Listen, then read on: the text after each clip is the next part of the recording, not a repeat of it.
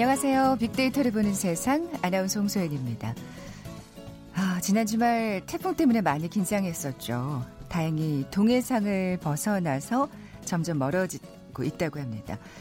다시 반가운 햇살이 비치고 있는 오늘 가을의 네 번째 절기죠. 낮과 밤의 길이가 같은 날 바로 추분입니다. 이 시기엔 논밭의 곡식을 걷어들이고 가을 거지를 하고요. 뭐 호박꼬지, 박꼬지, 깻잎이나 고구마 순도 이맘때 거두고 산채를 말려서 묵은 나무를 준비하게 되죠. 또 이 즈음에 새로 수확한 햅쌀에 잡곡을 섞어 먹으면 달달한 맛이 난다고 하나요? 그래서 밥맛이 꿀맛이다라는 말도 여기서 유래됐다고 알려져 있습니다. 자, 오늘 춥은 꿀맛 같은 밥맛도 한번 즐겨보시고요.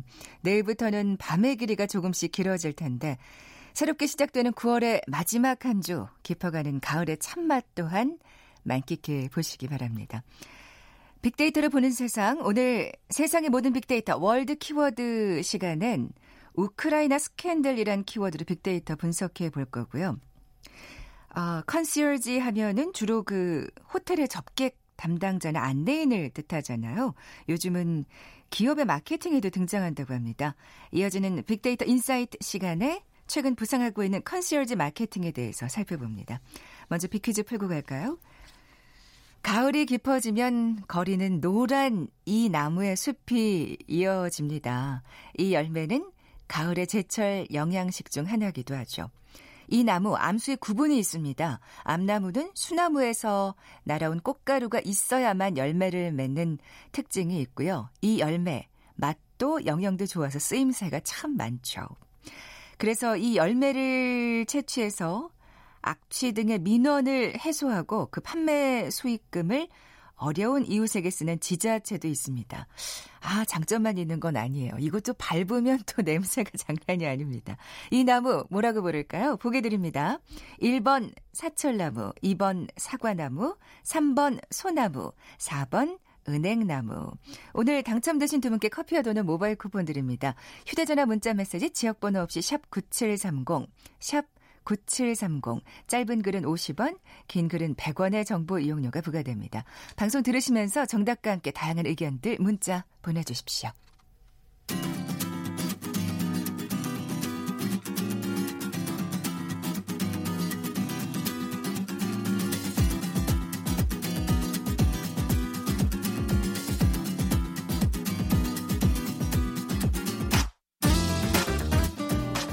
데이터는 시그널이다. KBS 일라디오 빅데이터로 보는 세상. 세상의 모든 빅데이터.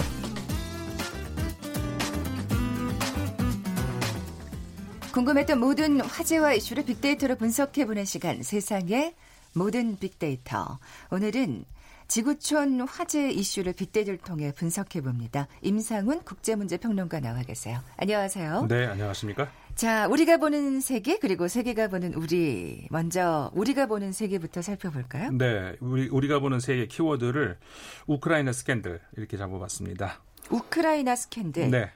우크라이나 스캔들 그러면 이제 우크라이나에서 무슨 일이 났나 이제 생각할 수 있는데 그렇죠. 어, 우크라이나에서 물론 무슨 일이 있기도 하지만 특히 이제 미국 이야기입니다.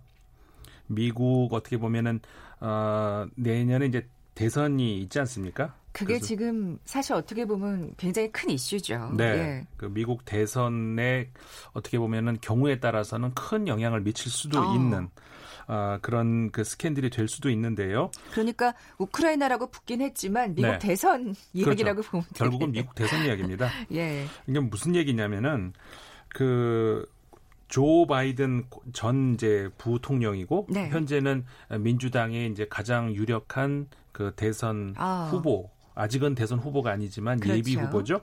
어, 현재는 지지율 1위를 달리고 대부분의 주에서 1위를 달리고 있는데 그렇군요. 그 아들이 그러니까 조 바이든 아들이 헌티 바이든인데 과거에 그 우크라이나에서 미국 우크라이나에 있는 민간 가스 회사의 그 어떤 이사회의 멤버였다고 합니다.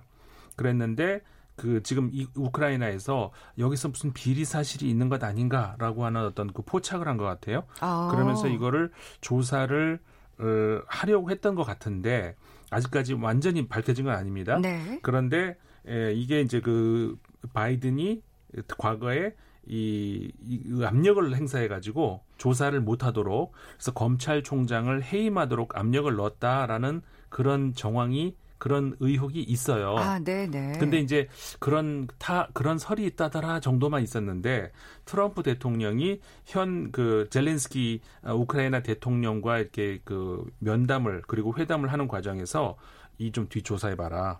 아, 트럼프 대통령으로서는 이게 호재일 수 있겠다고 그렇죠. 예, 판단을 왜냐하면. 강력한 아- 라이벌이 될 수도 있으니까. 그러니까요. 아, 그래서 이 뒤를 좀 캐봐라라고 역시 마찬가지 압력을 행사했다는 양쪽에서 양쪽에서 그러니까 이게 지- 네. 지금 우크라이나 스캔들이거든요. 그 서로는 아니라고 하겠죠. 압력을 넣은 적 없다라고 네. 하겠지만 서로 상대방에 대해서는 지금 그렇죠. 네가 압력을 넣었었지 뭐 이렇게 지금 그렇죠.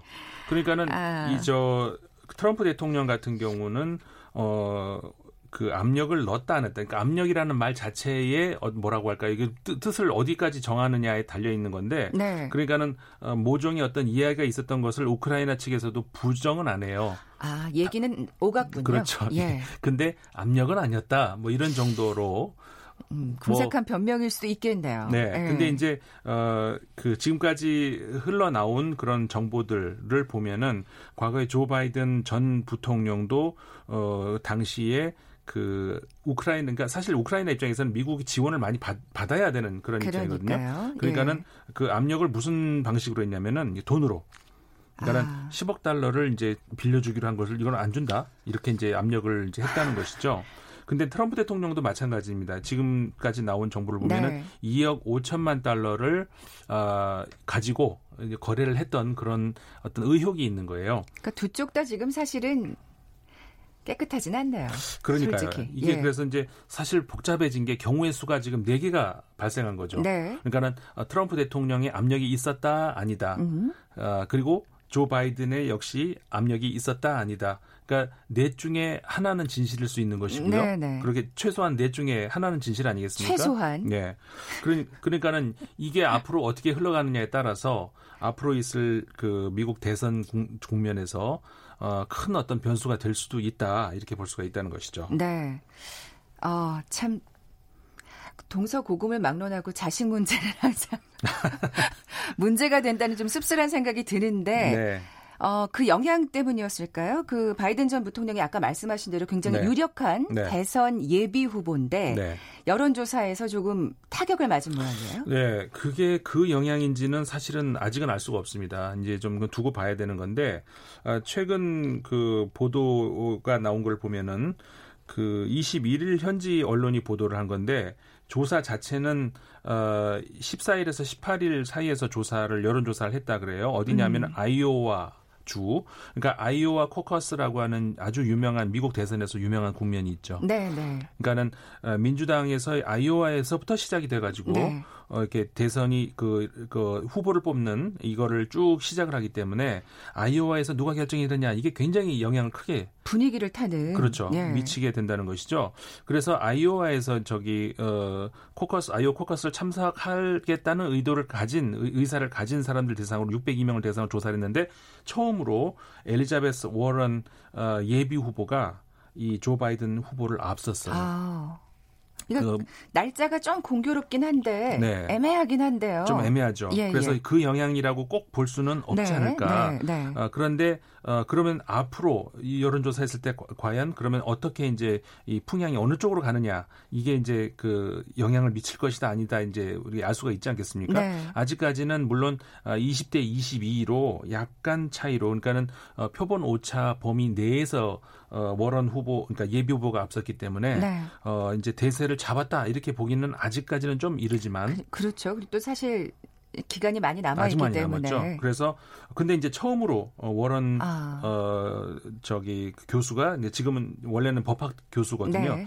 어, 처음으로 뒤집은 거라서 이게 앞으로 그리고 이제 그 워런 예비 후보 같은 경우는 어, 민주당 내부에서 굉장히 진보적, 현- 현재 그렇죠. 상원 의원인데 진보적인 후보 아니겠습니까? 그렇죠. 아, 그래서 이 샌더스 그 전 후보가 이렇게 예비 후보이죠. 그때도 물론 어, 좀 지지율이 떨어지는 그런 양상이 보이거든요. 근데 샌더스하고 바이든이 네. 나이가 좀 그러니까요. 확실히 예. 나이가 사실 최근에 공교롭게 또 카터 전 대통령이 어우, 카터 대통령 지금 연세가 95세거든요. 네. 어, 그러니까는 어, 전 대통령으로서는 가장 고령입니다. 음. 지금까지 역사상. 네. 그리고 또 재미있는 게 현 트럼프 대통령은 현직 대통령은 또 가장 고령이에요. 근데 어쨌든 이 천저 카터 전 대통령이 어 물론 본인에 관한 질문을 받았을 반- 거기에 대한 대답이었지만은 나이 80대면 대통령직이 어렵다 이런 얘기를 했어요. 그러니 근데 그- 그렇게 되면 이제 샌더스 바이든 예비 후보들은 그렇죠. 사실 자유롭지가 않죠. 예. 예. 그렇게 되는 어. 것이 이제 여러 가지 겹치면서 이 샌더스로 가던 진보적 후- 이 표심이 지금 워런 후보 쪽으로 가는 건 아닌가. 아, 네, 네. 이렇게 어, 보여주면서 하여간 조 바이든 어, 저 전 부통령 입장으로서는 지금 굉장히 좀 힘든 그런 그 시간들일 것 같습니다. 음. 그러네요. 좋든 싫든 사실 누가 대통령이 되냐에 따라서 미국에서 우리나라에는 큰 영향이 있기 때문에 네. 그렇죠. 네. 또 계속 지켜볼 수밖에 없는 사안입니다. 네. 자, 그러면 이번에는 세계가 보는 우리 살펴볼까요? 네, 세계가 보는 우리 이번 주 키워드는 애매한 유엔 사령부 이렇게 해봤습니다. 어. 유엔- 왜, 왜 그렇게 뽑으셨어요? 유엔 사령부가 예. 유엔 사령부 그러면 어디에 있지? 당연히 우리나라에 있죠. 네. 근데 우리나라의 유엔 유엔 사령부 그러니까 이게 사실 그 어, 지난 50년대의 한국 전쟁 그때 이제 유엔군이 참전하지 않았습니까? 네. 아, 그러면서 이제 그 전, 저 정전이 되고 나서 계속해서 이제 우리나라에게 저기 주, 주둔을 하면서 아, 한국의 안보를 책임지고 있었는데 이 처음에는 그러니까는 아, 유엔 사령부가 우리나라 이제 국군의 지휘권까지 다 가지고 있었죠. 음. 그러니까 우리나라 국군이 어, 주권을 가지고 있지 않았었죠. 사실은 처음에는 그러다가 이제 조금씩 어떻게 보면 공, 20년 간격이었던 것 같아요. 그러니까는 54년도에 이제 그런 그 우리나라 국군까지 지휘하는 그런데 70년대 와가지고는 국군이 국군은 이제 자 나름대로의 우리가 이제 그 주권을 가지고 네. 운용을 하는 그러다 90년대 가면은 평시 작전 통제권까지 우리가 이제 받았죠. 네, 네. 그랬는데 그 앞으로 이제 전시 작전 통제권은 아마 아직은 이제 아직까지는. 어, 안 받고 있지 않습니까? 이제 그런 상황에서 어 지금 그 우리나라 중심으로 이렇게 한반도의 그 안보 상황 이런 것들이 과거하고 좀 많이 달라지고 있잖아요. 네. 특히 이제 지난해부터 이 북미 관계가 많이 개선이 되면서 그 유엔 사령부가 어 앞으로 역할이 어떻게 돼야 되나 이런 이제 아. 의문들이 많이 나오기 시작을 한 거예요. 네, 네. 사실 그렇게 생각하면 진짜 여러 그 지휘 체계가 있잖아요. 네, 뭐 네. 유엔 사령부, 한미 연합 사령부, 뭐 주한미군, 미팔군. 뭐, 뭐 뭐가 많아요. 그러니까요. 상당히 복잡하죠. 네. 그러니까 이게 간단하게 정리를 해보면은 어, 유엔 사령부는 아까 말씀드린 것처럼 말 그대로 유엔 산하의 그 한반도 안보를 지키기 위한 그 사령부죠. 어, 그런데 사실 유엔 사령부를 해체해야 된다는 얘기가 계속 많이 나오고 있어요. 그러니까 우리나라에서도 물론 이 찬반 양론이 있지만 유엔에서부터 있어요. 유엔에서부터 과거에 70년대에 이미 음. 유엔 사령부 해체해야 된다 이런 결의안까지 나온 적이 있거든요. 왜 그러냐면은 유엔 사령부라고 하는데 사실은 다, 뭐 다국적군이 아니라 그냥 미군 아니야. 그러니까 왜. 유엔군 그 저 깃발을 달고 거기 네. 가 있어야 돼라고 하면서 유엔에서 이제 그 저 어, 결의안까지 나오는 해체해라. 더더군다나 이제 한미 연합사가 있기 때문에 그러니까는 참 한미 연합사가 그래서 만들어진 거죠. 네, 어, 네. 그러니까는 어, 유엔에서 그런 결의안까지 나오니까는 한국 입장도 미국 입장도 난처해졌잖아요. 음. 그래서 한미 연합사를 이제 만들었는데 그러다 보니까는 유엔 사령부 유엔 사령부 사령관하고 한미 연합 사령부 사령관하고 같은 인물이 하고 근데 그게 누구냐면은 또 그 미 8군이 이제 우리나라에 와 있지 않습니까? 네. 그게 주한 미군이고 네. 그러면서 이제 그 이 지휘 체계가 굉장히 복잡해지게 이렇게 이제 만들어진 거예요. 네. 어, 그래서 만약에 어, 전시 작전 통제권까지 우리나라 어, 한국군으로 넘어오게 된다면 그러면은 한미 연합 사령관이 한국 사람이 되잖아요. 그런데 그 유엔 사령부 사령관은 당연히 또 미국 사람이거나 어, 대부분 미국 사람이겠죠. 네. 미국 사람이 된단 말이에요. 근데 그랬을 때 유엔 이 체계가 어떻게 돼야 되는 그러니까요. 굉장히 복잡해진다는 것이죠. 겹치기도 하고 네. 애매하게 유명무실해지기도 할 것 같고요. 예. 그 지난번에 지난달에 기본 운영 능력 그 검 검증이라고 하는 그러니까는 지휘관 체계 그 훈련을 어, 지난달에 하지 않았습니까? 거기서도 이 문제점이 바로 드러났어요. 음. 그러니까는 어, 처음으로 이제 우리나라에서 지휘를 하려고 했는데 네. 당연히 그러니까 그 전시 작전 통제권까지 이제 우리나라에 온다는 가정 하에서 한번 연습을 해보자. 그래야죠. 준비를 해야 하니까요. 예. 네. 그랬는데 어, 유엔 사령관이 곧 한미 연합 사령관이잖아요. 근데 유엔 사령관 입장으로 어 이거는 내가 통, 유엔 사령관 입장으로 통제를 해봐야 된다 이렇게 나온 거예요. 그러면은 아. 전시 작전 통제권을 넘겨줘도 아무 의미가 없지 않느냐. 네, 이렇게 네. 되면서 이제 문제가 생기게 된 거죠. 어, 이게 진짜 반환된 다음에는 훨씬 더 문제가 복잡해질 그렇죠. 거기 때문에 그 전에 정리해야 그 전에 되겠네요. 정리를 해야 됩니다. 예. 어, 그래서 이제 안 그래도 이제 문제점을 양측이 다 인식을 하고 있어요. 미국도 그렇고 예. 어, 우리나라도 그렇고 그 유엔 입장에서 당연히 그 해체를 해야 된다는 그런 음. 입장을 아까 말씀드렸고요.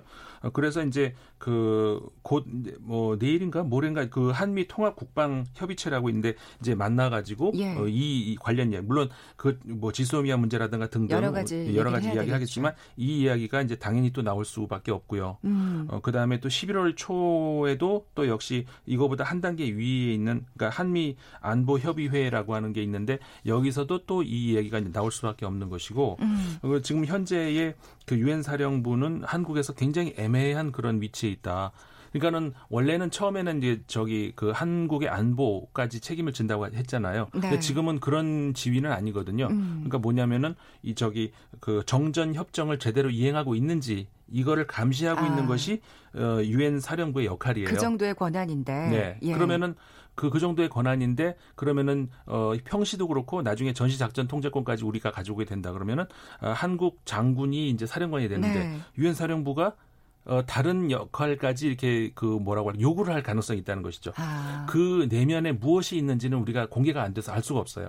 이게 그 한국군과 미군 사이에 어떤 있는 어- 그 과거에 네. 그둘 사이에서 있는 어디 이런 것을 보면은 유엔 사령관이 요구를 하면은 전투 병력을 보내줘야 된다는 한미 연합 사령관이 보내줘야 된다 그런 조항이 있는 것으로 지금 아. 드러나고 있거든요. 그렇군요. 그 이후에 또 뭐가 있는지 이런 건 우리가 알 수가 없다는 것이죠. 그러니까 확실히 빨리 정리가 정리가 되겠네요. 돼야 된다 음. 이렇게 아, 말을 할 수가 있을 것 같습니다. 네. 끝으로 빅퀴즈 내주고 가세요. 네, 빅퀴즈를 드리겠습니다. 그 가을철 되면은 어, 많이 볼 수 있는 이 나무고 열매죠. 노란 나무. 노란 나무. 네. 그래서 이 열매는 가을의 제철 영양식 중 하나가 되기도 합니다. 암수의 구분이 있는 나무인데요. 암나무는 수나무에서 나온 꽃가루가 있어야만 열매를 맺는 특징이 있습니다. 이 열매는 맛도 좋고 영양도 좋고 그래서 쓰임새가 참 많죠. 이 나무는 무엇일까요? 문제입니다. 1번 사철나무, 2번 사과나무, 3번 소나무, 4번 은행나무. 네. 저희 KBS 앞에도 이 나무가 쫙 심어져 있는데 네. 좀 있으면 정말 장관이겠네요. 꼭 사진 찍어야 됩니다. 아까 밟으려다가 겨우 피했어요. 아, 그러셨습니까? 냄새가 좀 심한 게 단점이죠. 네. 정답 아시는 분들 저희 빅데이터를 보는 세상에 지금 바로 문자 보내주십시오. 휴대전화 문자 메시지 지역번호 없이 샵 9730, 샵 9730입니다. 짧은 글은 50원, 긴 글은 100원의 정보 이용료가 부과됩니다. 지금까지 임상원 국제문제평론가와 함께했습니다. 고맙습니다. 네, 고맙습니다. 잠시 정보센터 헤드라인 뉴스 듣고 돌아올게요. 조국 법무부 장관 관련 각종 의혹을 수사하는 검찰이 조 장관의 자택에 대한 압수수색에 나섰습니다. 검찰은 또 조 장관 자녀의 입시와 허위증명서 의혹과 관련해 아주대, 충북대, 연세대, 이화여대 등에서도 압수수색을 진행하고 있습니다. 오늘 아침 경기도 김포에서 아프리카 돼지열병 의심 신고가 접수됐습니다. 최종 확진 여부 판정까지는 12시간가량 소요될 것으로 보입니다. 김현철 통일부 장관은 북미 실무 협상이 조만간 다시 시작될 것으로 기대한다며 남북 관계 역시 여러 계기를 활용해 재개를 도모할 것이라고 말했습니다. 강경화 외교부 장관은 북미 간 비핵화 협상과 관련해 북한이 얘기하고 있는 안전보장 문제나 제재 해제 문제 등 모든 것에 열린 자세로 협상에 임한다는 것이 미국 측의 기본 입장이라고 말했습니다. 지금까지 헤드라인 뉴스 정원나였습니다.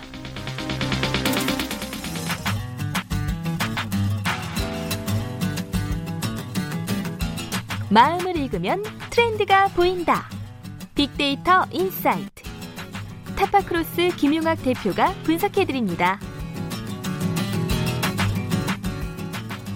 빅데이터를 통해 라이프 스타일과 소비 트렌드를 분석해보는 시간이죠. 마음을 읽으면 트렌드가 보인다. 빅데이터 인사이트. 타파크로스의 김용학 대표 나와 계세요. 안녕하세요. 안녕하세요. 자, 오늘의 키워드 컨시어지 마케팅입니다. 네. 어, 처음 들어보는 분도 많으실 것 같아요. 그렇습니다. 컨시어지다 그러면 좁게는 호텔에서 투숙객이 필요로 하는 각종 서비스를 대신해주는 담당자를 일컫는 얘기였는데요. 되게 그걸 떠올리죠. 그렇습니다. 예. 그런데 최근에는 이런 개념이 좀 확장이 되어서 고객이 원하는 바를 집사 혹은 개인 비서처럼 챙겨주는 호텔 서비스가 네. 일반 기업의 마케팅에 적극적으로 접목된 형태를 아. 흔히 얘기를 하게 됩니다. 네.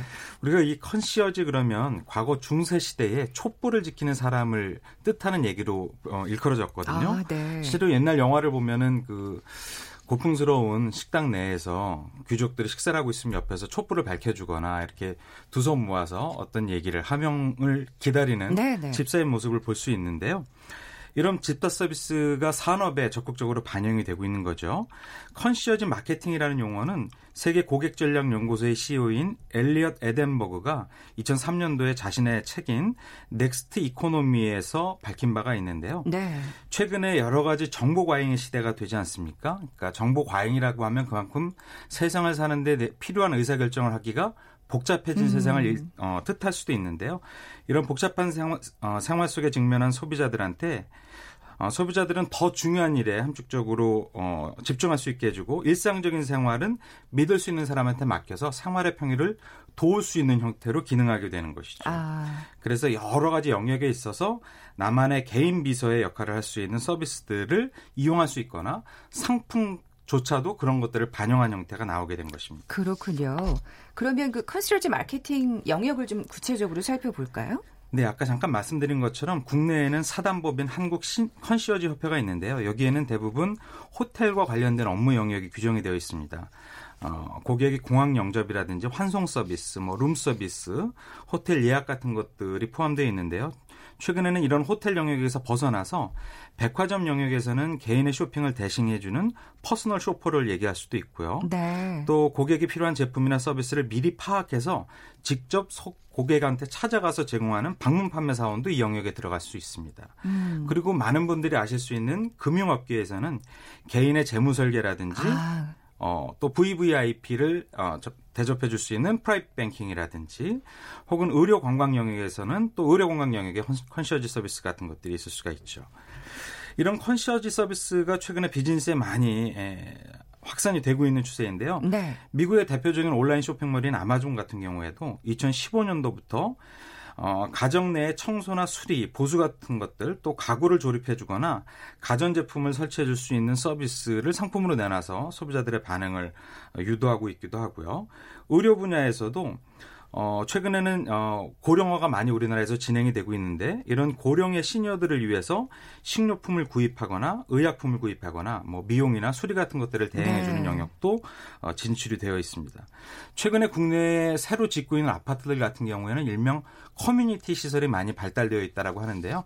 최근에 소비자들한테 좋은 반응을 얻고 있는 아파트에는 마치 호텔처럼 식당들이 있습니다. 그래서 집에서 밥을 해 먹는 것이 아니라 아파트 내에 있는 레스토랑에 가서 자신이 원하는 건강식을 먹을 수 있거나 혹은 자신의 집안의 청소를 대행해주는 서비스 같은 것들도 포함이 되어 있죠. 음, 그러니까 컨시어지 마케팅 영역이 지금 확산이 되고 있는 상황인데 그렇습니다. 스마트 컨시어지도 마찬가지라고요. 맞습니다. 사람이 비서처럼 어, 고객의 편의를 대행해 줄 수도 있지만 기술이 그런 부분들을 대행해 줄 수도 있는데요. 네. 첨단 기술이 많이 추가되어 있는 스마트 컨시어지 서비스가 다양한 영역에서 나오고 있습니다.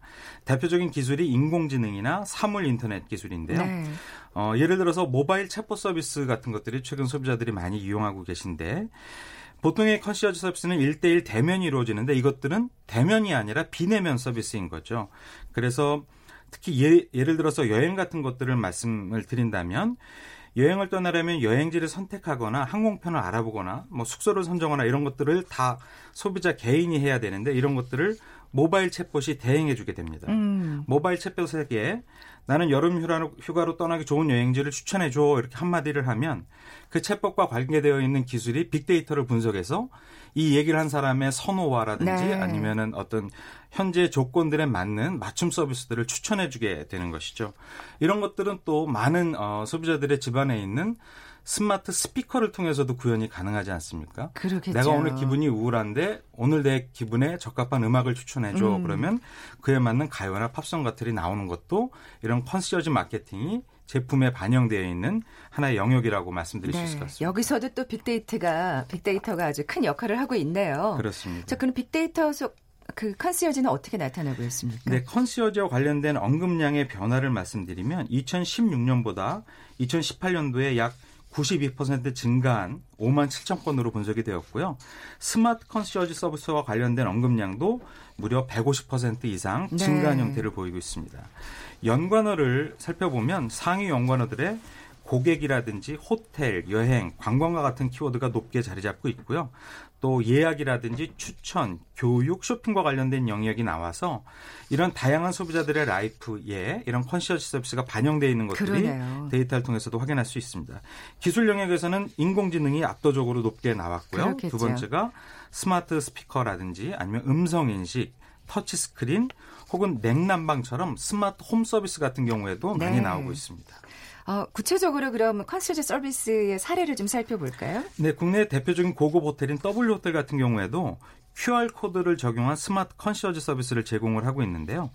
어, QR 코드를 이렇게 찍게 되면 어, 관련되어 있는 정보 내에 무려 101가지의 정보를 고객한테 제공을 하고 있는데 어. 뭐 인근의 유명한 레스토랑이라든지 아니면 관광 코스라든지 호텔이나 이런 것들을 카테고리로 나뉘어서 어, 어, 이런 정보를 원하는 소비자한테 쉽게 적용 제공을 하고 있고요. 어, 국내 대표적인 통신사인 KT 같은 경우에도 여러 가지 호텔이라든지 숙박업소들과 기술 제휴를 맺어서 어, 스마트 스피커라든지 스마트 홈 서비스를 숙박업체에 어, 제공을 하는 서비스를 진행을 하고 있습니다. 야, 역시 그 스마트 컨시어지가 아주 그 활발히 또 이루어지고 있네요. 그렇습니다. 예. 또 신용카드도 대표적으로 이런 것들을 활용을 하고 있는데요. 초우량 고객이라고 할 수 있는 VVIP들을 대상으로 어, 다양한 개인 비서 서비스를 제공을 하고 있습니다. 365일 24시간 콜센터를 운영을 하거나 다양한 종류의 부탁을 쉽게 들어주는데요.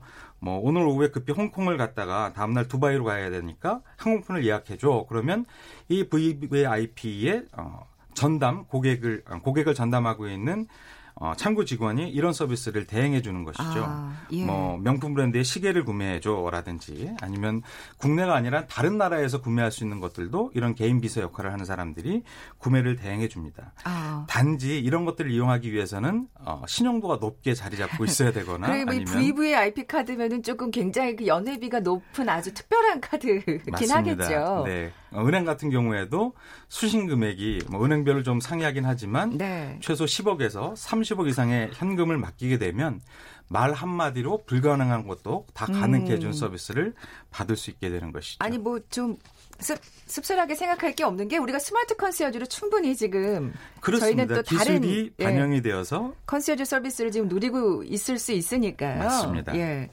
컨시어지 마케팅 앞으로도 그럼 사실 이 기술의 발전과 이렇게 맞물려서 더 확산되고 발전할 수밖에 없겠네요. 그렇습니다. 네. 지금 그 고령화가 빠르게 진행되고 있는 우리나라 같은 경우에는 가까운 시기 내에 총 인구의 초고령층이 14% 이상을 차지할 정도로 빠르게 진행이 될 텐데요.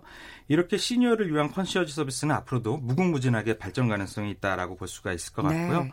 또좀 전에 말씀드린 것처럼 다양한 ICT 기술을 이용해서 모든 사람들의 일상생활에 아, 편하게 음. 생활의 편익을 어, 얻을 수 있는 또 경험할 수 있는 서비스가 제공이 될 것 같습니다. 네.